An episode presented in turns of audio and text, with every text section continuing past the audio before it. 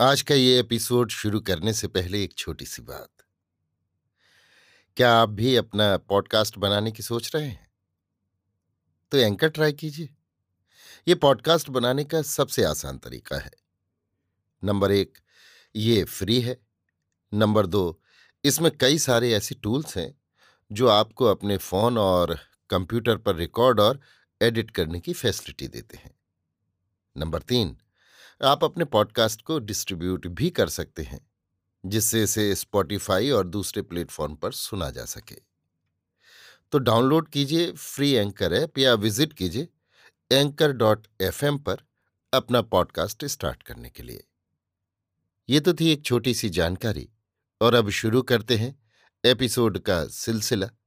तो आज के एपिसोड में लीजिए सुनिए आचार्य चतुर्सेन शास्त्री के लिखे उपन्यास गोली के छब्बीसवें भाग, दरबार ने याद फरमाया को मेरी, यानी समीर गोस्वामी की आवाज़ में। दाता के लौट जाने के बाद नौ दिन मेरे यों ही सन्नाटे में बीत गए। हम लोग, मैं और केसर, पिंजरे में बंद पंछी की भांति अपने महल में पड़े छटपटाते रहे। न हम में से कोई अपने महल से बाहर जा सकता था, न कोई समाचार ही रंग महल का हमें मिलता था। मैं ऊब रही थी और दिन पहाड़ के समान कटता था।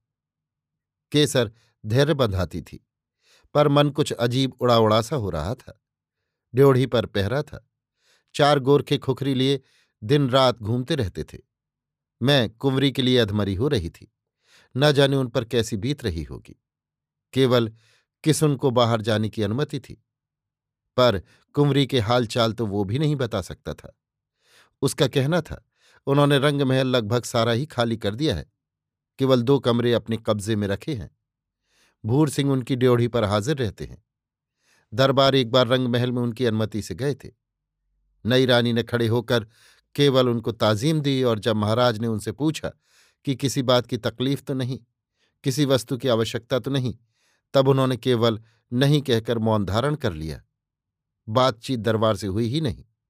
वो खींच कर चले आए। इधर चार दिन से तो किसुन का भी पता न था। वो एक प्रकार से मेरी ही चाकरी में था। पर ना जाने क्यों बिना मेरी अनुमति या पूर्व सूचना के एकाएक लुप्त हो गया था। उसके न आने से तो हम जैसे अंधकूप में गिर गए थे। भांति भांति के विचार मन में आते थे, पर कुछ अक्ल काम न करती थी। यों खाने पीने और दूसरी किसी वस्तु की हमें कोई तकलीफ़ न थी। दारोगा दोनों वक्त सलाम करता और आवश्यकता की बात पूछता। पर और कोई बात न बताता था। मैं कभी कभी रोने लगती तो केसर ढांढस बंधाती थी, पर मेरा मन उड़ा उड़ा रहता था। मैं सोचती थी, क्या इसी भांति ये उम्र भर की कैद काटती होगी। दसवें दिन तीसरे पहर किसुन आया? वो बहुत व्यस्त था। उसने कहा, दरबार की खिजमत में चलना होगा। उन्होंने सरकार को याद फरमाया है। उसने दासियों बांदियों को आवश्यक आज्ञाएँ दी। केसर से उसने अधिकारपूर्ण रीत से कहा, सरकार को सिंगार कराकर तैयार करा दिया जाए। मेरा श्रृंगार होने लगा। कैसे तमाशे की बात थी। मन तो मेरा मिट्टी हो रहा था। मुझे गढ़ी की मुलाकात भी याद आ रही थी और उस दिन सुहागरात की मुलाकात भी। मैं सोच रही थी, अब ये आज की मुलाकात न जाने कैसी होगी। फिर मर्ज़ी का तो कोई सवाल ही न था। मैं इनकार करने का अधिकार ही न रखती थी। पर सच बात तो ये थी कि मैं अब राजा से घृणा करती थी। उनके पास जाना नहीं चाहती थी। रह, रहकर मुझे उसकी, उस दिन की घिनौनी मूर्ति याद आ रही थी। इसके अतिरिक्त कुंवरी की याद आते ही मेरा रक्त ठंडा हो जाता था। कैसा श्रृंगार, कैसा चाव, कैसा उत्साह। मैंने केसर से कहा, केसर, तू कह दे कि मेरी तबीयत ठीक नहीं है। मैं दरबार की खिदमत में जाने योग्य नहीं हूँ। मैं नहीं जाऊँगी। परंतु केसर ने कहा ये ठीक ना होगा। उसने बहुत ऊंच नीच समझा कर मुझे अपनी स्थिति का भान कराया। फिर भी मैंने किसुन से कहा, किसुन, क्या मुझे वहाँ जाना ही होगा? उसने हंसकर कहा, हाँ सरकार, आप चिंता न करें, मैं तो आपकी खिदमत में हाजिर हूँ ही, आप झटपट तैयार हो जाएँ। मैंने कहा, यदि आज न जाऊँ तो? ये कैसे हो सकता है भला? इतने दिन में आज ही अन्नदाता का चित्त ठीक हुआ है। वो नई रानी के महल में पधारे थे। कदाचित आपसे कोई बात कहनी हो। उन्होंने मुझे हुक्म दिया है। उनका हुक्म बजा लाना ही मुनासिब है सरकार। इसी में सरकार की भलाई है। मैंने फिर ननू नच नहीं की।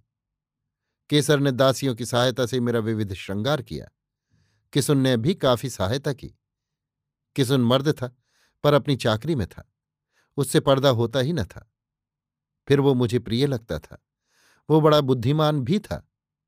कदाचित मुझे प्यार भी करने लगा था।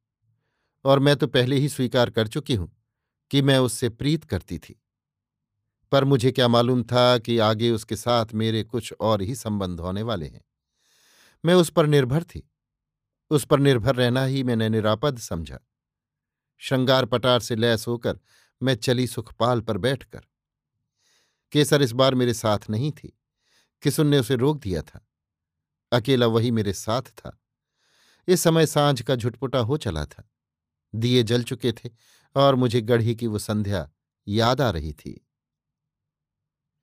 अभी आप सुन रहे थे आचार्य चतुर्सेन शास्त्री के लिखे उपन्यास, गोली के छब्बीसवें भाग, दरबार ने याद फरमाया को मेरी यानी समीर गोस्वामी की आवाज़ में।